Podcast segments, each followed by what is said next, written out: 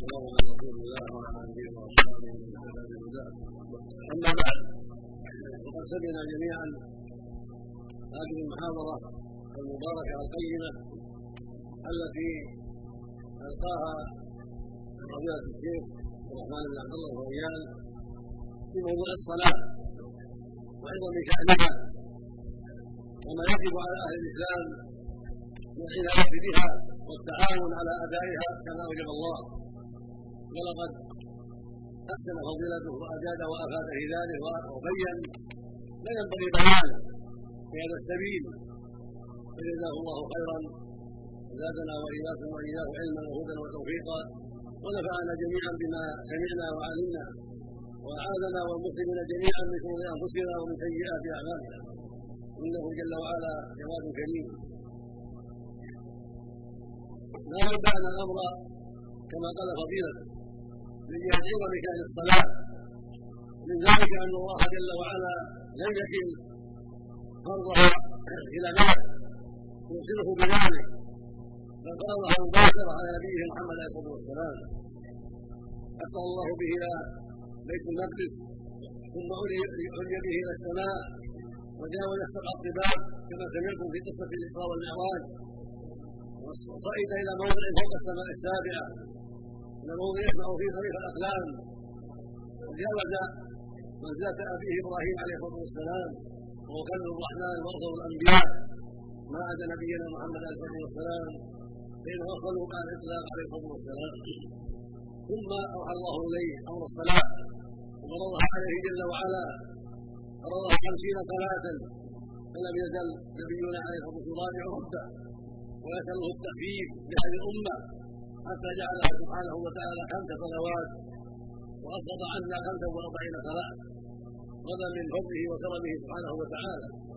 ثم نادى من منادي عند الله جل وعلا. يقول سبحانه إني قد أمليت مريضة وخففت عن عبادي وبين سبحانه أن خمس علينا. وخمسون في أم كتاب. ومن حافظ على هذه الخمس وأدى حقها كتب الله له أجر خمسين سبحانه وتعالى. والحسنة بعشر أمثالها.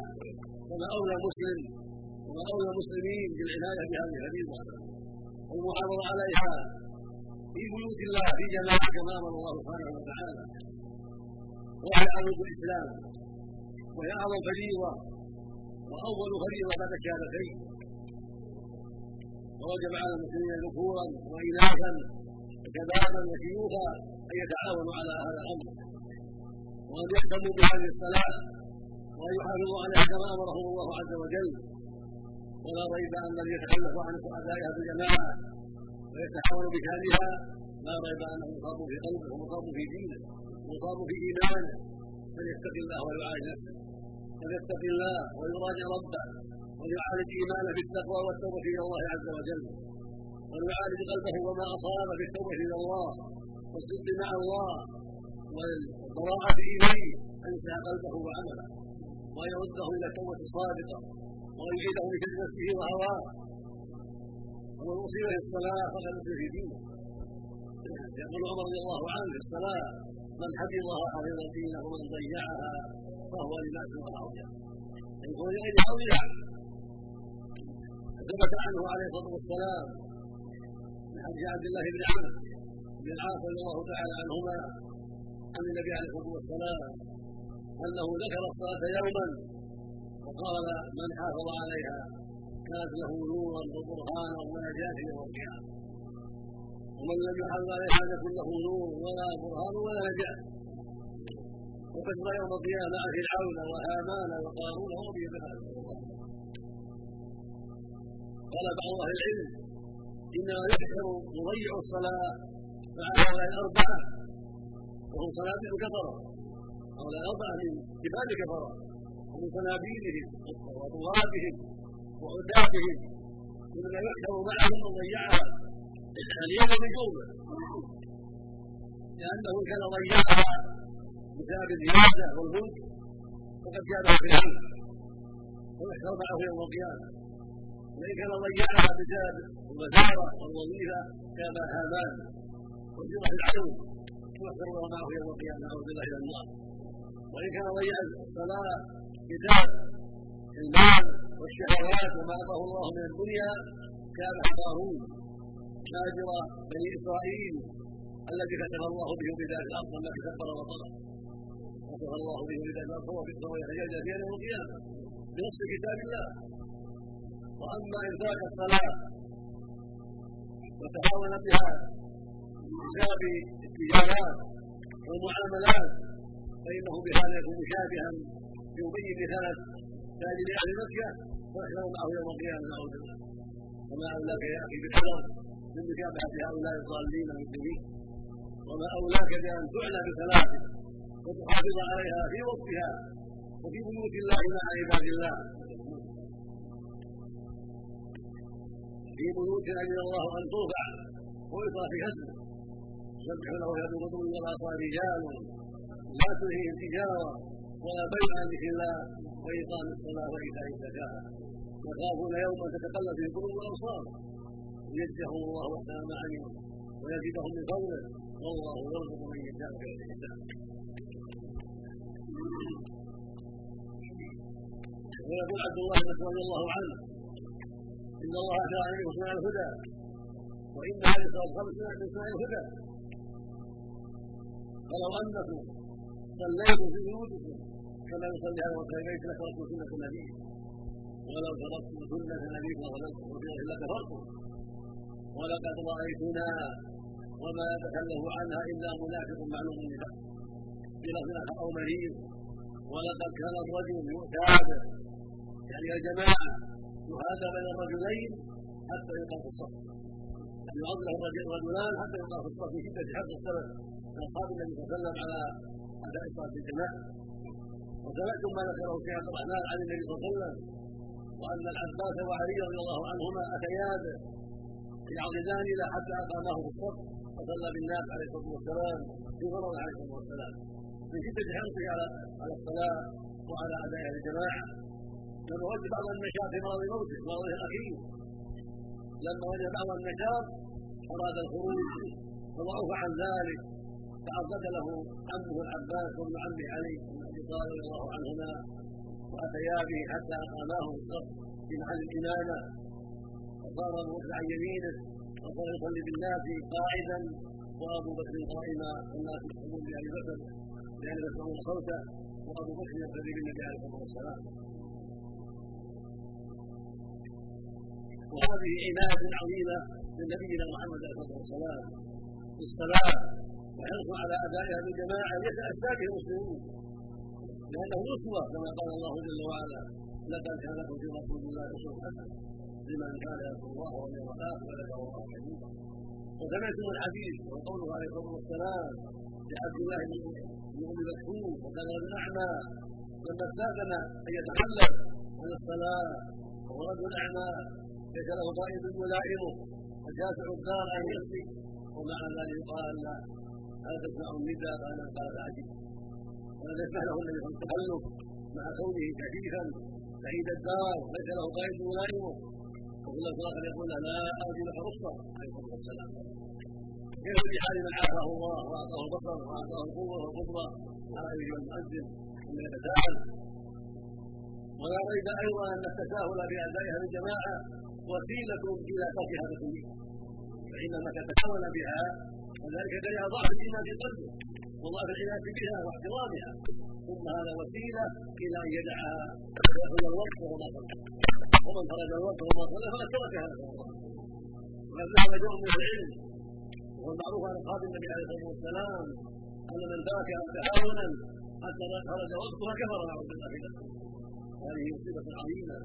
وقد صح عن رسول الله عليه الصلاه والسلام قال العهد الذي بيننا وبينهم الصلاه ومن تركها فقد وقال عليه الصلاة والسلام بين الرجل وبين كل في الصلاة. هذه المساجد العظيمة يجب فيها التعاون بين المسلمين أينما كانوا. بين الرجل وأولاده وأهل بيته وجيرانه وبين المسلمين جميعا. حتى تؤدى في الجماعة حتى تؤدى في مساجد الله حتى يحافظ عليها كما أمر الله.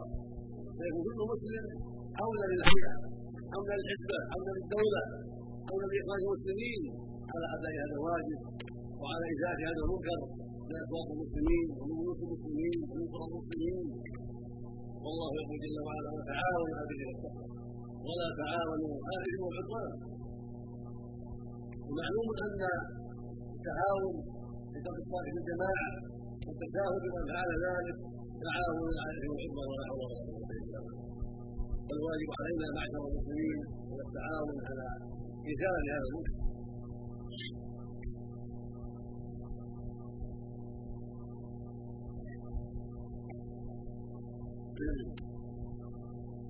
وعدم التهاون بهذا.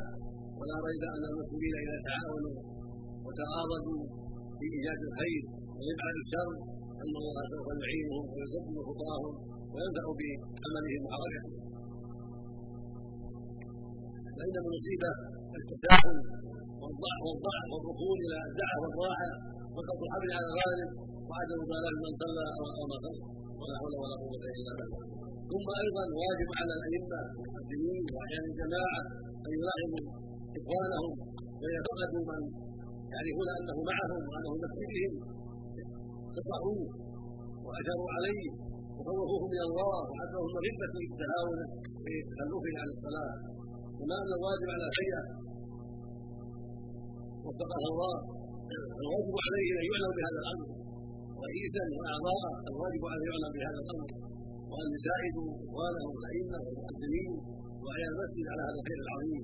حتى يتعاون الجميع في أداء الصلاة بالجماعه وحتى يحذر الجميع التخلف عنها ولا شك أن التخلف عنها مشابهة لاهل النفاق ومشابهه النفاق وسيله الشر وسيله الهلاك إن المنافقين يخادعون الله ويخادعهم وإذا قاموا إلى الصلاه قاموا كسالى حاله يراؤون الناس ولا يذكر الله الا قليلا تكانوا يقومون ولكنهم يقومون. كسالى فجاء الذي لا يقوم بل يتساهل ويبقى في بيته ولا يقوم وربما مضى عليه الوقت وهو متساهل حتى يصلي خارج الوقت صلى الله وربما ضيعها بكليه ولا يبالي لأن قلبه مريض. ليس لقلبه حياة تتعبه وتدعوه إلى أن يقيم هذه الصلاة. فالقلب صاب بالمرض أو بالقتل أو بالطبع ولا حول ولا قوة إلا بالله. فالواجب على من بودي بهذا الأمر وعشم النفس بالتساهل بهذه الفريضه العظيمة الواجب عليه أن يتوب إلى الله. وأن يبادر بالتوبة والاستغفار وأن يسارع إلى المحافظه عليها والمسارعة إليها. ويتربه التوفيق والهداية. وأن يضع إليه دائما أن يعينه على ذكره وشكره. وحسن عبادته وان يعينه على اداء هذه الفريضه في عباد الله جماعة الله. وبذلك يوفق فإن العبد إذا استعان بربه وصدق في ذلك فالله يعينه جل وعلا. فأنت يا عبد الله في حاجة إلى أن تضع إلى الله وتسأله العون على طاعته. وإذا سألك عبادي عن الخير وسلم ويجيب دعوة الداعي والعالم ادعوني أستجيب لكم فلا تبخلوا. وأنت يا أخا من جيرانه وأقاربه لا تبخل انصح أخاك إذا رأيت من التخلف والتساهل يا عبد الله اتق الله ما راينا انه مسجد ما راينا تسال فلان ما صليت معنا عسى ماذا لماذا اتق الله يا عبد الله سارع إلى هذه الفريضه العظيمه لا لا تتابع على الله المنافقين لا تتخلى عما اوجب الله عليك في الكلام الطيب والاسلوب الحسن والتخوف من الله عز وجل والتحذير مغبه ربك ذلك وبالتعاون والتواصي بالحق والصبر عليه يحصل الخير العظيم وتقيم الشرور وتكون الخيرات وتظهر الفضائل وتختفي الرذائل ويحصل من المتخلف الحياء والمسارعه إلى الخير اذا راى من إخوانه تعاهدا والانكار عليه ونصيحته ووصيته فإنه إذا كان فيه بقية حياء بقية ايمان يستحي ويساله ويقبل النصيحة ويدع التخلف عن هذه الفريضه وهكذا إذا وجدت شيئا من المنكرات في الطريق في الاسواق في أي مكان تنكره وتدعو إلى الخير وتأمر بالمعروف وتنهى عن المنكر. لأن هذا واجب المؤمن وهذا مقتضى الايمان كما قال الله سبحانه والمؤمنون والمؤمنات بعضهم أولياء بعض يامر بالمعروف وينهى عن المنكر. هذه نفس مؤمن. وهذا خلق المؤمن والمؤمنه انكار المنكر والامر بالمعروف. اينما كان واينما كانت مؤمنه في الطريق أو في البيت أو المسجد أو في أي مكان. الكفر والإيمان من أهل الإيمان كلهم عليهم واجب الدعوة. عليهم واجب الأمر بالمعروف. والنهي المنكر في كل معروف يضاع. أو في كل أمر من المنكرات. شرا ونسال الله عز وجل ان يصلح قلوبنا واعمالنا جميعا وان يهدي إخوان المسلمين في كل مكان. بما فيه نجاتهم وبما فيه سعادتهم وان يوفق ولاة الأمر في كل مكان. بما فيه صلاح العباد والعباد وان يصلح لهم بطانة وان يعيذنا وإياكم وسائر المسلمين من انفسنا ومن سيئات أعمالنا. إنه ولي ذلك والقادر عليه. ونسأل الله عز وجل أيضا أن يجزي أخانا الرزق عبد الرحمن واياه جزاء لنا والله مثوبه والينا وإياكم واياه على كل خير إنه سميع قريب صلى الله عليه وسلم